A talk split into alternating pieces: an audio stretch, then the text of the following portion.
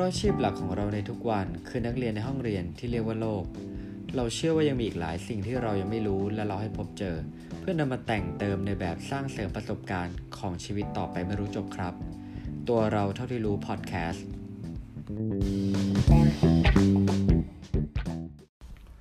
ลิงก์กับฟัน พบกันทีไรก็เรื่องใหญ่ น้ำกับไฟ ถ้าไกลกันได้ก็ดี สวัสดีครับ วันนี้คุณอยู่กับผมตู้สิวัตรกับตัวเราเท่าที่รู้ EP ที่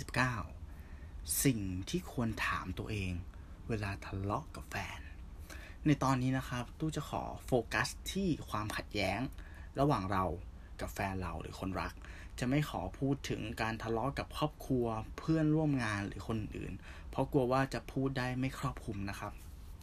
เป็นธรรมดาครับเมื่อเราอาอยู่บนความสัมพันธ์กับใครสักคนหนึ่งเนี่ย มันก็ต้องมีการขัดแย้ง โต้เถียงหรือทะเลาะกัน อาจจะเกิดจากความคิดที่ไม่ตรงกันหรือเป็นนิสัยส่วนตัวของเราหรือเขา ที่มันเป็นมุมที่ไม่น่ารักสักเท่าไหร่อาจะมาชวนคุยครับว่า เมื่อมันมีการทะเลาะเกิดขึ้นแล้วเนี่ยเราสามารถทำให้เอาพุทหรือผลลัพธ์มันเนี่ยเป็นผลลัพธ์เชิงบวกได้ไหม เป็นการทะเลาะที่คุ้มค่ากับการทะเลาะ และเป็นการทะเลาะที่จบจริง ๆ ไม่มีปัญหาเรื้อรังตามมานะครับ วันนี้ตู้ก็นั่ง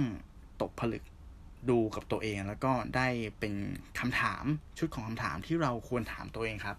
เมื่อเราทะเลาะกับแฟนนะครับ ข้อแรกครับ ให้คุณถามตัวเองว่า เราทะเลาะกันเรื่องอะไร การทะเลาะทุกครั้งมีต้นทุน ก็คือคุณจะรู้สึกแย่ละอ่าแฟนคุณรู้สึกแย่ละ ช่วงเวลาที่มันควรจะใช้ร่วมกัน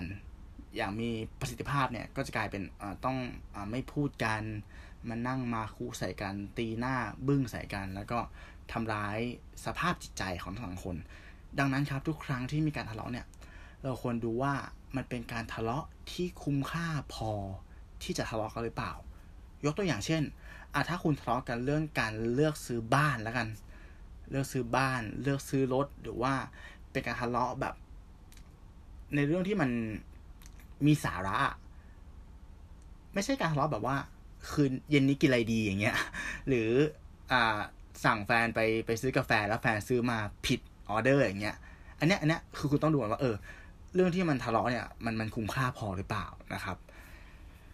ข้อถัดไปครับ พอเกิดการทะเลาะกันขึ้นเนี่ย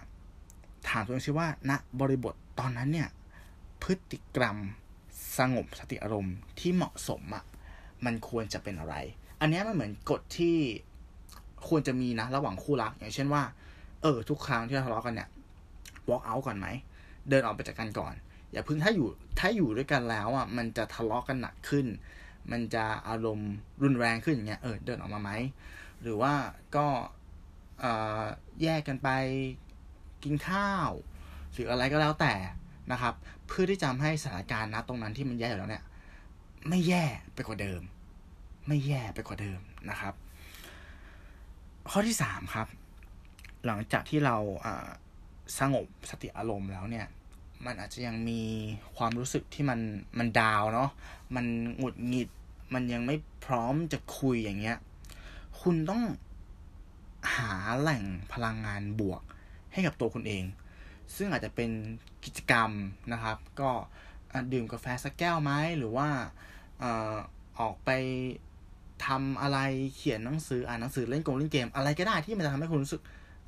คามดาวเนาะเออรู้สึกแบบคุกกรุ่นน้อยลง หรืออาจจะเป็นในเรื่องของการเอาปัญหาเนี้ยไปปรึกษากับคนอื่นก็ได้ แต่ในแง่ของการปรึกษาคนอื่นเนี่ยอยากจะขอเตือนวันนี้นึงครับว่า หลายครั้งคนที่เราปรึกษาเนี่ย เราต้องวิเคราะห์นะว่าเขาเป็นคนที่เป็นกลางจริง ๆ อ่า คุณผู้ฟังเคยสังเกตใช่ไหมว่า มันจะมีเพื่อนหรือคนบางคนที่ต่อให้เราโทรไปพูดเรื่องอะไรเนี่ยเขาก็จะเข้าข้างเรา อ่า เข้าข้างเรา อาจจะว่าแฟนเราด้วยซ้ำอันนี้มันเป็นพฤติกรรมที่ทำให้เกิดการ bias ขึ้นนะครับ ซึ่งบางครั้งอะเราจะเป็นคนผิด เรารู้ด้วยซ้ำว่าเราเป็นคนผิด แต่พอโทรไปหาคนกลุ่มเนี้ยเขาก็จะพูดให้เราสึกว่า เออ จริง ๆ ว่าเรามันก็ไม่ผิดนี่หว่าเหมือนหาช่องที่เราจะโจมตีฝั่งตรงข้ามเนี่ย ซึ่งเนี้ยไม่ถูกนะครับ ควรจะหาคนที่รับฟังเราอย่างเป็นกลาง อาจจะเป็นคุณพ่อคุณแม่หรือว่าเป็นผู้อาวุโสในที่ทำงานอะไรก็ได้ที่แบบว่า เออเราสึกว่าเขามีความเป็นผู้ใหญ่พอเนาะแล้วก็จะไม่เข้าข้างใครเป็นเป็นเป็นกรณีพิเศษอะไรแบบเนี้ยนะครับ ข้อสี่ครับ อันนี้เป็นหลักการที่ หนังสือหลายเล่มนะ แล้วก็คนที่เป็นกูรูหลายคนอะ่ะ ก็ชอบพูดนะครับ ซึ่งมันก็จริงก็คือ เขาบอกว่าให้เราเนี่ย มองปัญหาที่เกิดขึ้นน่ะในมุมมองของบุคคลที่สามใช่ครับ เรื่องของความรักเนี่ย ความสัมพันธ์เนี่ย ถ้ามันไม่ใช่เรื่องของเราเองอะ่ะ มันจะเป็นเรื่องง่ายเสมอ ซึ่งอันนี้มันเป็นวิธีที่ค่อนข้างจะเวิร์กมากๆนะ ถ้าคุณถ้าคุณฝึกแล้วคุณตัดเรื่องของอคติได้จริง ๆ ก็มองปัญหาที่เกิดขึ้นกับเรานั่นแหละว่า เออ ถ้าเกิดมันเป็นเพื่อนเรามาคุยกับเราในในบริบทแบบเนี้ย เราจะให้คำตอบมันแบบไหน แล้วพอเราได้คำตอบมันเนี่ย ก็ลองทำมันจริง ๆ เออ ลองทำมันต้องตัดอารมณ์อะตัดอารมณ์ตัดความรู้สึกออกไปว่า เออ ก็จริงเนาะบางครั้งมันอาจจะเป็นเรื่องของความเคยตัว ความเอาแต่ใจ ความงี่เง่าที่มันทำให้แบบเออรู้ทั้งรู้แหละว่า เรื่องมันเป็นยังไง แต่เราก็คิดเข้าข้างตัวเองนะครับ ข้อที่ห้าครับ เวลาทะเลาะกันเนี่ย อยากให้นึกถึง worst case scenario หรือสถานการณ์ที่แย่ที่สุดที่อาจจะเกิดขึ้นนะครับ นั่นแหละครับคือทุกครั้งที่ทะเลาะกัน อ่าผมผมไม่รู้นะ แต่ว่าตัวผมบางครั้งเนี่ย หรือหลายครั้งเนี่ยก็ต้องยอมรับว่า เราก็จะนึกเข้าข้างตัวเองว่า เออ ก็ทะเลาะกันไป ปล่อยเบลอปล่อยมึนปล่อยอื่นกันไป สักสองสามวัน เดี๋ยวก็ดีกัน หรือ สักสองสามวัน เดี๋ยวเขาอะ ก็มาง้อเราเองแหละ เดี๋ยวเขาก็หาทางมาคืนดีกับเราเองแหละ เนี่ยมันคือการคิดเข้าข้างตัวเอง ซึ่งบางครั้งอะ ถ้าถ้าปัญหามันเป็นเรื่องใหญ่จริงๆเนี่ยเขาอาจจะมันอาจจะเกิด จุดแตกหักที่มันกลับมาไม่ได้เลยก็ได้นะ แล้วไอ้วิธีคิดแบบเนี้ย ที่คิดว่าเขาต้องมาง้อเราตู้คิดว่ามันเป็น อ่า การคิดที่มันเป็น toxic นะ เป็นมลพิษจริงๆนะ เราไม่ควรคิดแบบนั้นนะครับ เราควรคิดบนหลักของความเป็นจริงว่าเออ ใครผิดใครถูก และจะแก้ไขปัญหานี้ยังไงมากกว่านะครับ มาถึงข้อสุดท้ายครับ ทบทวนเหตุการณ์นะตั้งตกผลึกว่าเออสิ่งที่มันเกิดขึ้นเนี่ย วิเคราะห์ดูครับว่ามันเป็นปัญหาอะไร ใครเป็นคนผิด แล้วก็เราจะแก้ไขมันได้ยังไง ไปง้อเขาแบบไหนนะครับ หรือถ้าเกิดว่ามันไม่ต้องฟีดแบ็ระหว่างกันเนี่ย ก็คิดคำพูดที่มันเหมาะมันสมนะครับ ที่อยากให้ระวังนั่นก็คือว่าลองมองด้วยว่าไอ้ปัญหาการทะเลาะนั้นอะ มันคือพฤติกรรมซ้ำซากหรือเปล่า การทะเลาะกัน เรื่องใหญ่ๆ แต่ถ้าเป็นเรื่องใหม่อะตู้มองว่ามันมันไม่แย่เท่าการทะเลาะเรื่องเล็กๆนะแต่เป็นเรื่องเล็กที่มันเกิดขึ้นซ้ำซากอย่างที่เคยบอกไปครับว่าวิธีการทำงานของสมองเนี่ย สมองมันจะจำได้ก็เพราะว่าเราเรียกใช้ชุดข้อมูลนั้นบ่อยๆดังนั้น การที่เราทะเลาะกันเรื่องเดิมๆซ้ำล้ำซักซ่าเนี่ย มันจะทำให้สมองของอีกฝั่งเนี่ยเขาจำเขาจำเขาจำแล้วมันก็จะกลายเป็น บาดแผลในใจเนาะในความคิด และยังเป็นเรื่องของว่าบางครั้งอะพอมันเป็นเรื่องซ้ำซากเนี่ยเขาก็เบื่อที่จะพูดละเขาก็เบื่อที่จะคุยแล้วอ้าวกลายเป็นระเบิดเวลา ที่เราการประทุครั้งใหญ่ใช่ไหมครับซึ่งอาจจะทำความเสียหายแบบแบบที่เราแบบคาดการหรือคาดคะเนไม่ได้ด้วยซ้ำนะครับ นี่ก็เป็นหกคำถามนะครับ ที่เราควรจะคบคิดทุกครั้งที่เกิดการ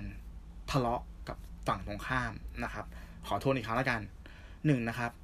เราทะเลาะกันในเรื่องอะไร มันคุ้มค่าไหมที่จะทะเลาะสองนะครับ พฤติกรรมสงบสติอารมณ์ณเวลานั้นที่เหมาะสมที่สุดคืออะไรนะอย่าให้เรื่องราวมันแย่ไปกว่านี้สามนะครับ หาแหล่งพลังงานบวกให้กับคุณ กินกาแฟกาแฟทำนู่นทำนี่หรือว่าปรึกษาคนที่ควรจะปรึกษานะครับสี่ครับ พยายามมองปัญหา ในมุมมองของบุคคลที่สามคนที่อยู่นอกวง เราจะเห็นปัญหาชัดเจนมากขึ้น 5. ครับ พยายามนึกถึงผลลัพธ์ที่แย่ที่สุดที่จะเกิดขึ้น เราจะเสียเขาไปหรือเปล่า อย่าคิดเข้าข้างตัวเองนะครับ ข้อที่ 6 ครับ ทบทวนเหตุการณ์อย่างละเอียดนะครับ พยายามวิเคราะห์ด้วยใจที่เป็นกลางแล้วก็หาวิธีการแก้ไขหรือรับมือ feedback กับคนที่คุณรัก สุดท้ายนี้ตู้มองว่า การทะเลาะเนี่ย มันก็อาจจะเหมือนกับรอยเปื้อนที่เกิดขึ้นบนบนของรักของคุณนั่นแหละ ซึ่งถ้ามันเกิดขึ้นปุ๊บเนี่ยแล้วคุณรีบแก้ไขครับรีบเช็ดมัน ผลลัพธ์เนี่ยก็คือไอ้ของชิ้นนั้นอะ่ะ มันอาจจะสะอาดกว่าเดิมก็ได้นะครับ เช็ดแล้วมันก็เงาก็มันก็วับเนาะมันก็ดูดีขึ้น แต่ถ้าเราปล่อยรอยเปื้อนนั้นไว้ครับ แล้วให้มันเปื้อนซ้ำเปื้อนซากอะ สุดท้ายแล้วอะไอ้รอยเปื้อนนั้นอะ มันจะกลายเป็นรอยคราบที่มันฝังลึก จนมันกัดก่อนของรักของคุณชิ้นนั้นไปถึงข้างใน จนโครงสร้างมันพัง แล้วคุณอาจจะเสียสิ่งของชิ้นนั้นไปตลอดกาลเลยก็เป็นได้ มีสติตอนทะเลาะครับ ใช้มันเพื่อเพิ่มความเข้าใจ ไม่ใช่ความขัดแย้ง ขอบคุณที่ฟังกันมาจนถึงตอนนี้นะครับ สามารถรับชมรับฟังรายการของเราในช่องทางต่างๆ ได้ ไม่ว่าจะเป็น YouTube Spotify Anchor Podbean Apple Podcast แล้วก็เพจของเราครับ1บนทับ3เสิร์ชเป็นภาษาไทยหรือว่าตัวเลขก็ได้ ถ้ามีข้อคิดเห็นข้อชี้แนะนะครับ หรือหัวข้อที่อยากให้เรานำมาพูดคุยกัน ก็แนะนำมาได้เลยยินดีมากๆครับสำหรับวันนี้ผม ตู้สิวัตรขอลาไปก่อน สวัสดีครับ